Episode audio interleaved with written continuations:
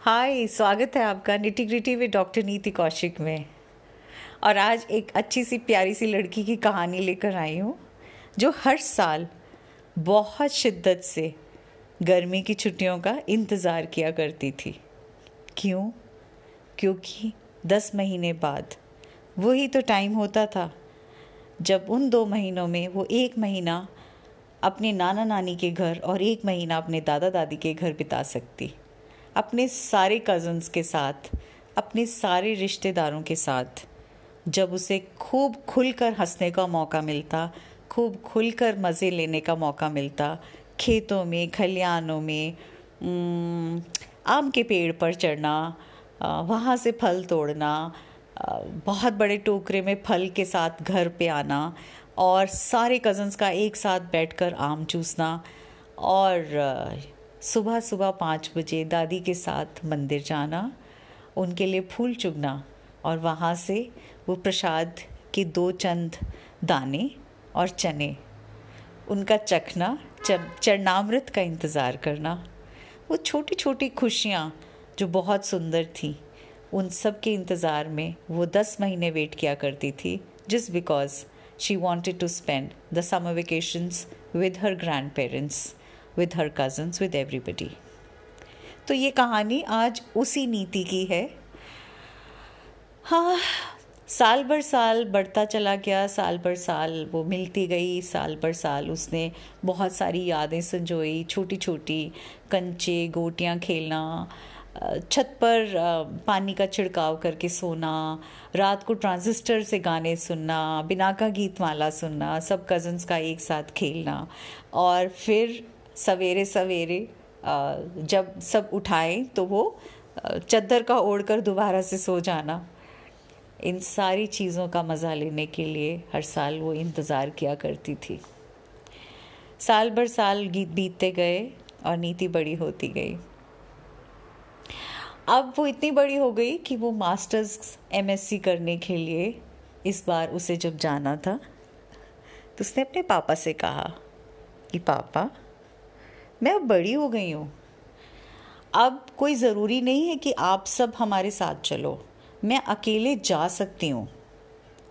पापा ने कहा, देख लो बेटा, अब बड़ी तो हो गई हो, लेकिन हमें बहुत डर लगता है, ट्रेन में अकेले सफ़र करोगी, कहीं किसी ने कुछ बोल दिया, कह दिया।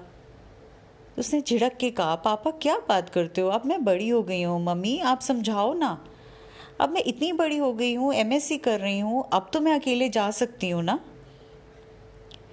मम्मी पापा ने कहा, अच्छा हमें दो दिन सोचने का मौका दो।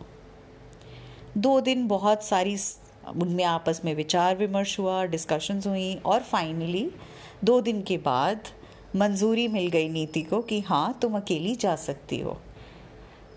तो नीति तो बहुत खुश हो गई कि अकेले जाने का उसको ट्रेन में मौका मिलेगा। लेकिन जब तक जाना नहीं हुआ तब तक उस पूरा हफ्ता भर सुबह से शाम तक आते जाते उठते बैठते वो ढेरों इंस्ट्रक्शन सुना करती। किसी से बात नहीं करना, किसी से कुछ खाने का सामान नहीं लेना, खिड़की से बाहर हाथ नहीं निकालना, किसी से फालतू बात नहीं करना, अपने आप अपने साथ बुक लेके जाना, रास्ते भर सिर्फ बुक पढ़ना या म्यूज़िक सुनना, कुछ इसके अलावा कुछ नहीं करना। करते करते करते करते वो दिन भी आ गया जब उसे फाइनली लुधियाना जाना था। रात भर इसी हैप्पीनेस में, इसी एंग्जाइटी में उसे नींद ही नहीं आई। फाइनली मॉर्निंग में उसके पापा उसे स्टेशन छोड़ने आए और जब छोड़ने आए तो उन्होंने फिर से वही बातें दोहराई, बेटा किसी से बात मत करना, बेटा किसी से कुछ लेना मत, किसी से फालतू बात नहीं, खाने को कुछ नहीं लेना, कहीं रुक के पानी भी नहीं पीना, आपके पास सब कुछ है, अपनी पानी की बोतल है, आपके पास अपना खाना है, कोई प्रसाद दे तो प्रसाद भी मत लेना। और नीति ने कहा, क्या पापा बार बार वही चीज़ें दोहराए जा रहे हो, अब मुझे पता है, मैं समझती हूँ, मैं बड़ी हो गई हूँ, मैं ध्यान रखूँगी। और उन्होंने एक छोटा सा एनवेलप दिया और उसको बोला, अगर फिर भी लगे तुम्हें कि किसी चीज़ की ज़रूरत है और या जब तुम्हारा दिल घबराए तो आप इसे खोल के पढ़ लेना। नीति ने भी कहा ये क्या मजाक है यार, और उठाया एनवलॉप और उसने अपने बैग में साइड में डाल दिया। शुरू हुआ सफ़र, और सबसे पहले खिड़की के साथ वाली सीट, वहाँ से बाहर जैसी ट्रेन चालू हुई, ट्रेन की आवाज़, प्लेटफॉर्म छोड़ा, रास्ते में खेत दिखे, बहुत सुंदर हरियाली दिखी, आवाज़ आ रही, विस्लिंग हो रही ट्रेन की, उस उस धुएं को देखते हुए, उस उसकी आवाज़ सुनते हुए, हवा जो चेहरे पे पड़ रही थी, उन सबको देखते हुए, फील करते हुए इतना अच्छा लग रहा था कि वाओ, मतलब मैं अकेले जा रही हूँ। ये सब चलते चलते आई थिंक करीब आधा घंटा ही हुआ होगा कि बाहर देखते देखते मन भर गया। उसके बाद उसने अंदर देखना शुरू किया कि कंपार्टमेंट में कौन कौन है, तो दिखा कि कंपार्टमेंट में काफ़ी सारे लोग हैं, कुछ फैमिलीज़ भी दिख रही थी, कुछ बच्चे भी इधर उधर भाग रहे थे, और दो आ, सिंगल सीट्स पे दो बुजुर्गवार बैठे थे जो बहुत उदास और चुप दिखाई दे रहे थे।